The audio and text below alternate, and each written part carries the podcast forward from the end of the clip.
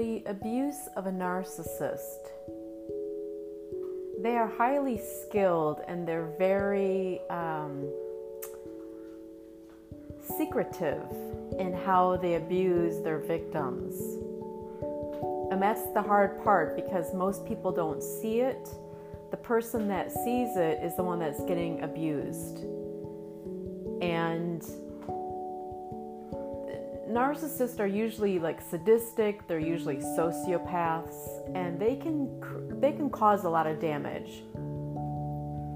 And what they cause or create is what's called narcissistic abuse. And they're highly skilled abusers. And their abuse is quite destructive. Um, they have an unstable identity which means they don't really have a like one identity. You know, they may mirror people or copy people. They don't have like a secure identity. And plus they also lack self-esteem and they have low empathy. And what the, the combination of these three, it's an equation. Unstable identity, lack of self-esteem, and low em- empathy equals pathological manipulation and a, an abusive personality. That's what you get. And the unstable identity, they just don't know who they are. They don't, you know, oftentimes you'll see this person change. They'll change the way they look or they'll copy other people the way that they look. It's because they don't have an identity they're stunted children. They're psychologically stunted. Something happened to them when they were young. Um, they they were probably treated or neglected, or in some some cases too, they were overindulged by their parents when they were very young. But they fail to form a core sense of self or empathy they just don't have empathy. And that's one red flag to look for. If a person doesn't have empathy and they can be cruel or malicious and it doesn't faze them, that's a red flag. Because that means that they're dangerous. Narcissists do not establish emotionally mature and stable identities. They don't establish a secure self esteem, um, and, and they don't establish feelings of compassion for other people. They just don't care. Think of like toddlers. You know how toddlers will just take a toy, and if they if the another child won't give it to them, they'll just throw a you know a rage fit of rage. That's how narcissists are. They just take whatever they feel is theirs. They don't care and if the other person cries, again, they don't care. They, they have an emptiness inside of them. You know, think of like an, a hoarder. a hoarder is always, you know, grabbing things and collecting things. Well, what a hoarder's doing is they're filling up that em- emotionally void hole that's inside of them. They fill it up with stuff and it's like an an empty cup. It's like a it's a cup that has a hole in the bottom. So no matter how much you may pour into the cup, the cup is always empty. And so when you're dealing with someone like this and they if a narcissist is asking you for help, it's like this constant endless cycle of it's never enough. You give and give and give and give and it's never enough because their cup is always empty. And no matter how much you do for them, they will take and take and take and take until they've taken every ounce, every cell from your soul. And even then, it's not enough. They're going to want more. That's why they're so dangerous. And people that have been in relationships with narcissists they're usually the ones that go to therapy because they're trying to heal themselves. It may have been like their mother or their father. or a sibling that was narcissistic and abusive. And so the person that goes to therapy is never the narcissist because the narcissist doesn't think that there's anything wrong with them. But what happens is the people that go to therapy, they heal themselves. They cure, you know, they they heal the, these wounds and they become stronger and smarter than the narcissist. And then they, you know, the role flips. Then the narcissist is seen as this weak, pathetic individual. It's very empowering.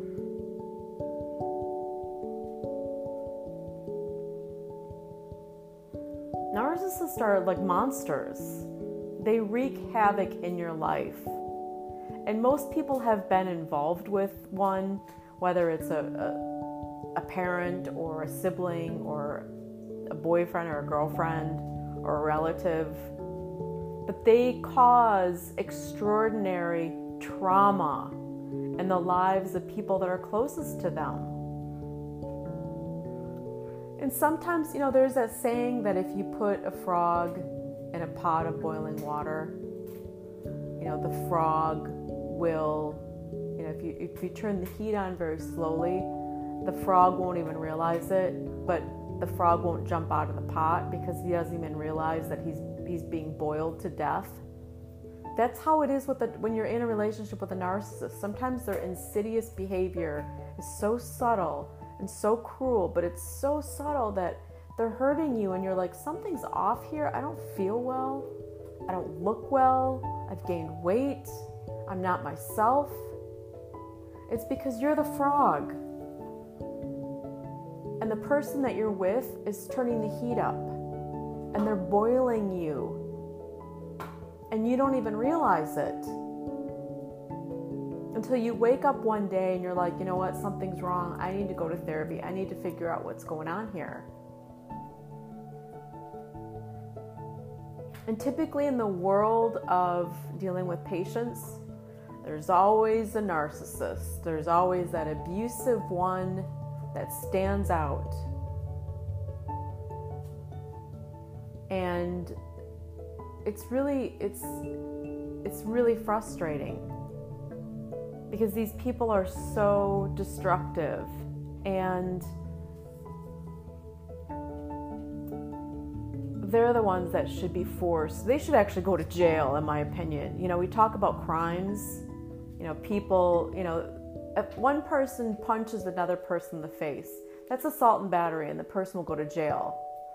But emotional abuse is much worse. If a person is causing narcissistic abuse on another person, that person, in my opinion, should go to jail just the same because the level of abuse that that person has caused it's psychological. You don't see the bruise. What you see is pathology. You see depression. You see sadness. You know you see the person isn't the same. And it's abuse. It's just a different type of abuse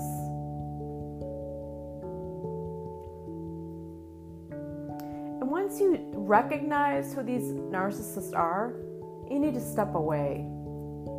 You need to step away. I did this recently with someone who was in my life, and I finally saw their mask slip because they'll put on a really like convincing mask that they're a kind, good person and you know they they do kind things, but once the mask starts slipping, and you're like, wait a minute.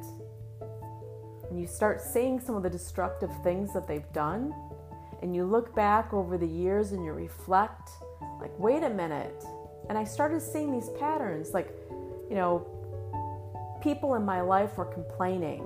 One friend, another friend, my husband's friend, you know, my mother, certain people started complaining, and I realized it's the same person that was involved in every single conflict. And that's when I realized okay, this is a problem. But when you call these people out, they deny, deny. They use denial, which is a very primitive defense. That's what toddlers use. I didn't do it. No, I didn't. It, it, denial is a very primitive defense for, for children. An adult, a, mature adult, they don't need to use denial. They will say, Yes, I did it. I'm really sorry. Or, you know, if they didn't do it, they're just going to say, I didn't do it. But if they did do it and they got caught, they'll admit to it. Narcissists aren't like that. They're not able to admit. There's a saying that a healthy person is, I don't know exactly how the quote goes, but it's like a healthy person will promote the truth or seek out the truth a narcissist will annihilate the truth. So you if you have someone in your life and you're always kind of like, "What? Their story doesn't add up." And then you ask them questions and then you feel like you're going down the rabbit hole. Yeah, you're probably with a narcissist. And then the more and more questions you ask, the more and more like you're like, "This doesn't make sense. I don't know. What? Are you gaslighting me? What? This doesn't."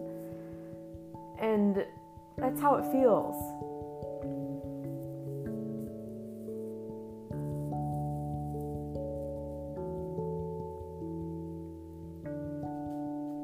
And the, you know, the narcissists refuse to take responsibility. They're really good at projecting their abusive behavior and selfish motives on other people. That's what they do.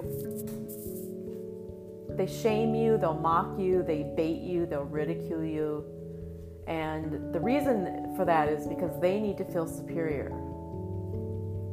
The narcissist always feels superior, even though they're stunted children inside they're always very arrogant and they think they're better than everyone. And that's like a giveaway. And they don't have empathy. And they will pit people against each other.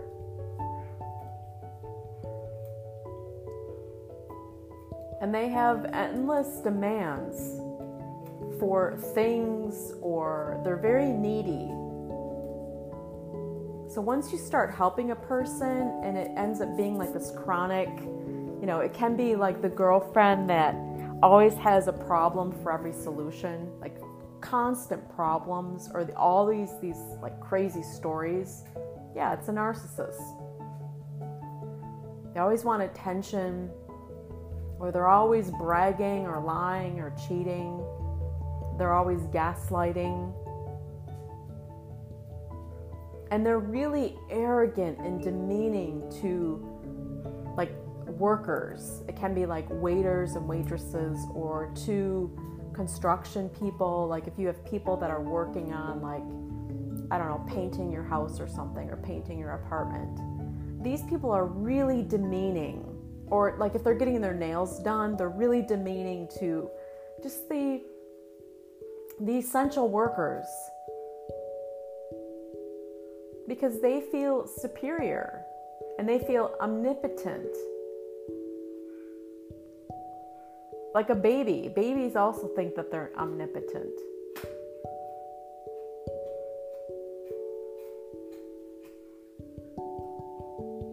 But, you know, behind their mask or behind the curtain, you know, it's a whole other story. They're a hot mess. But when you deal with these people, they're really dangerous because they're really good at manipulation and they're really good at flipping the story on you so that you look like the bad guy. And that's what's really scary. And usually they're charismatic and they're funny and they're social. And so people on the outside, you know, they they're not going to see what you see. You're not going to they're not going to see the abusive side because they're really good at hiding it.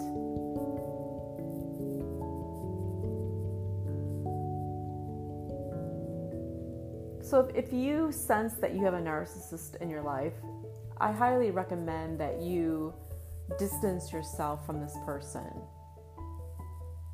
Like immediately. and learn to protect yourself